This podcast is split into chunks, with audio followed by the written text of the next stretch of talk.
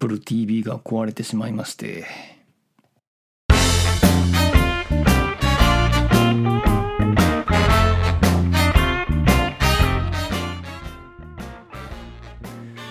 はいホロヨイセブンのゆずきちでございます。あの Apple TV あの何年も結構使ってたんですけれどもねある日突然壊れてしまいました。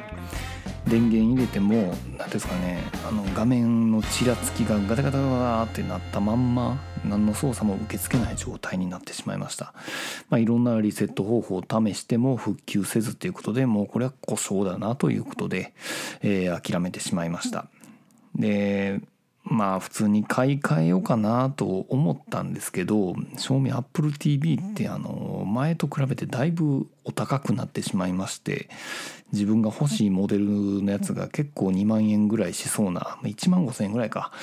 しそうな感じやったのでちょっときついなっていう感じがありましたのでじゃあどうしようかなと思っていろいろ迷ってたらあの FireTV ってあるじゃないですか。FireTV スティックってやつですね。あのそれがちょっと気になったんでいろいろレビューとか見ながら判断した結果、えー、私 FireTV4K に、えー、乗り換えをいたしました。ちょっとその辺の話をしていこうかなと思うんですけれどもえっとまあ私のそのもともとのさ Apple TV の使い方ってそんなにヘビーじゃなかったんかなって思っててまあ言ってみたらあの普通のそのオンデマンド系の配信サービスを大画面で見るためだけにほぼ使ってたっていう感じであります。でまあ FireTV4K においても同じコンセプトなんで基本まあそういうことで使えればいいやと思っててまあある程度その AppleTV で受けてた恩恵がそがれるっていう部分についてはもう諦めようかなと思って、えー、買ってセットアップした結果なんですけれどもあの期待を結構いい意味で裏切られましたね。うんでひとまずその見られるコンテンツっていう部分にはまあほとんど変わりなし、まあ、言ってみたらあのプライムビデオとか Hulu とかネットフリとか YouTube とか、まあ、その辺の基本は全部まあ抑えてて当たり前ですわね。うん、でなおかつその AppleTV のあのコンテンツ配信のやつあれももうアプリになって FireTV で使えるようになってるんですね。だからそっちのオリジナルコンテンツあるんだったらそっちで見ることができるんであのすんなり移行できたなっていう感じはあります。でこっからその FireTV 4K じゃないとまあできない部分での良かったところなんですけど一番良かったのはあの Amazon エコーとの連携ですねまあ考えてみりゃ当たり前なんですけどまあ、我が家にはあの1階のリビングにエコーが1個ポンって置いてあるんですね。まあ、そこで電気消したりとかあのテレビつけたりっていうのを命令してたりするんですけどこれがあの FireTV との連携がすごいんですよね。あの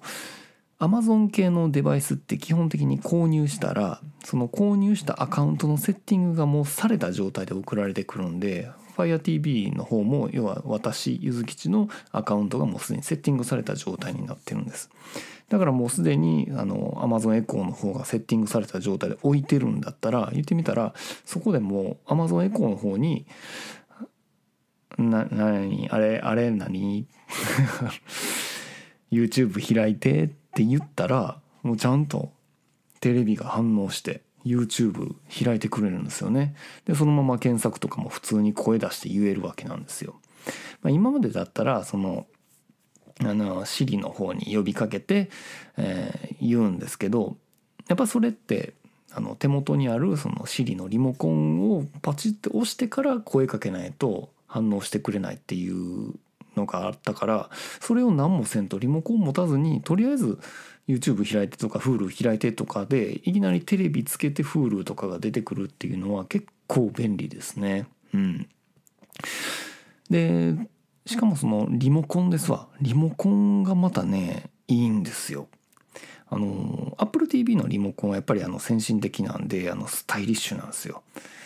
であの上下ボタン前は十字ボタンっていう概念はなくて前はスワイプする用のパッドがあってまあちょっと左かなっていうところを押したら左に行くとかっていう直感的な使い方できるんですけどあまりにシンプルすぎて思った通りの動きになってくれない時がやっぱりあったと。やっぱりその辺はちょっとちゃんとしたボタンじゃないと嫌だなっていうなった中でこの FireTV についてはちゃんとしたもボタンで上下左右選べますしで音量ボタンとかまあちょっとそれなりのあのどんなボタンがあったかなそうそう早送り巻き戻しのボタンとかねそういうのがあるんですよ。うん。それ結構良いなっていうのも思いますしでちょっとかゆいところに手が届く機能で言ったらその音量ボタンね一応あの Apple TV の方にも音量ボタンは独立してあるんですけど Apple TV の場合は音量ボタンを上下ってやっちゃうと Apple TV に切り替わっちゃうんですよね。切り替わって音量が変えられるみたいな感じになるんですけど Fire Stick の方は音量ボタンで、まあ、要は今はテレビ見てると普通の地上波のテレビ見てるっていう時でも音量だけは上下でそこでコントロールすることができるっていうのも結構いいんですよね。ちょっとあの音量だけあのつけるとか消すとかっていうのができるっていうのがいいんですよね。でなおかつあの電源ボタンもあるんでテレビのオンオフも一応そのリモコンですることができる。これすごいいいなって思ってます。あともうちょっとあのここやってほしかったなっていうのがそのアレクサボタンであの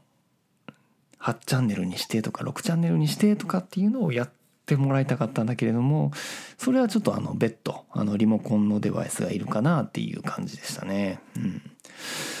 ただまあ結構ねやっぱりいいです。あの FireTV4K、うん、こんだけちっちゃい筐体でここまでの性能を出されるとは正直思ってなかったんであのすごいいい買い物をしたなと思ってますただその反面ちょっと気になる点がいくつかあって、えー、やっぱり何やかんや言っても AppleTV で受けてた恩恵で失われる機能っていうのがあって一つはその AirPlay なんです、えー、前は iPhone の画面を、えー、テレビに飛ばすっていう機能ですね。まあ大体あの Apple TV 単体での機能で映せることはできたんですけどたまになんですかね。あの自分のウェブ画面のまあなんかお買い物の画面とかをテレビに映しながら親子で相談したりとかしてた時があったんですけどそれがまあできない。標準ではできない。標準ではできないって言ってるのはあの別途アプリを追加すればやることができます。ただなんか月額課金とかせなダメなものばっかりなんですよね。ちょっとその辺は不満かなと思います。まああとはそのまあ自分が撮った写真とかですね。iPhone とかで撮った写真はあのそのままじゃ連携できないと。まあえっ、ー、と多分あの Amazon フォトやったかな、そこに転送すればできるんかもしれないんですけどそれはちょっとまだ面倒くさくてできてないかなっていうところでございます。そして内蔵ストレージが8ギガしかないっていうところなんでまあ大層なアプリとかをドカンと入れることはかなわないかなとまあ言ってみたら FireTV においてもそのアプリの概念があるから結構たまにゲームとかもあったりするんですよでそのゲームをダウンロードするにはやっぱりその辺の容量が必要になるんですけど8ギガじゃちょっと心もとないなっていう感じはあります。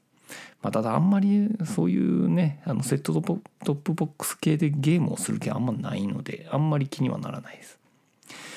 であとはまあ筐体のか弱さっていうところありますかねまあ言ってみたらちょっとでかい USB メモリみたいな 細長いやつをテレビの後ろにぶっ刺してさらにそっからちょっと分岐で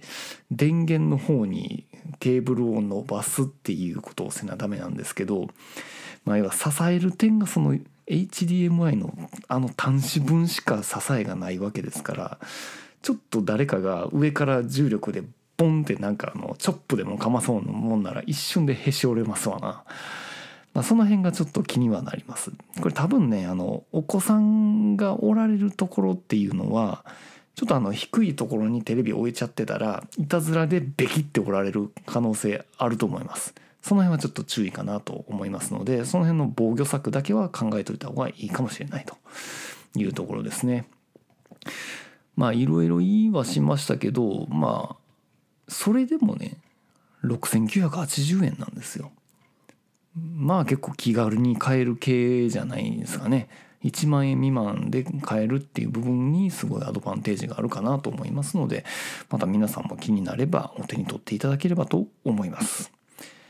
はいということで、えー、ゆずきちが FireTV スティック 4K を買ってみたよっていうお話でした。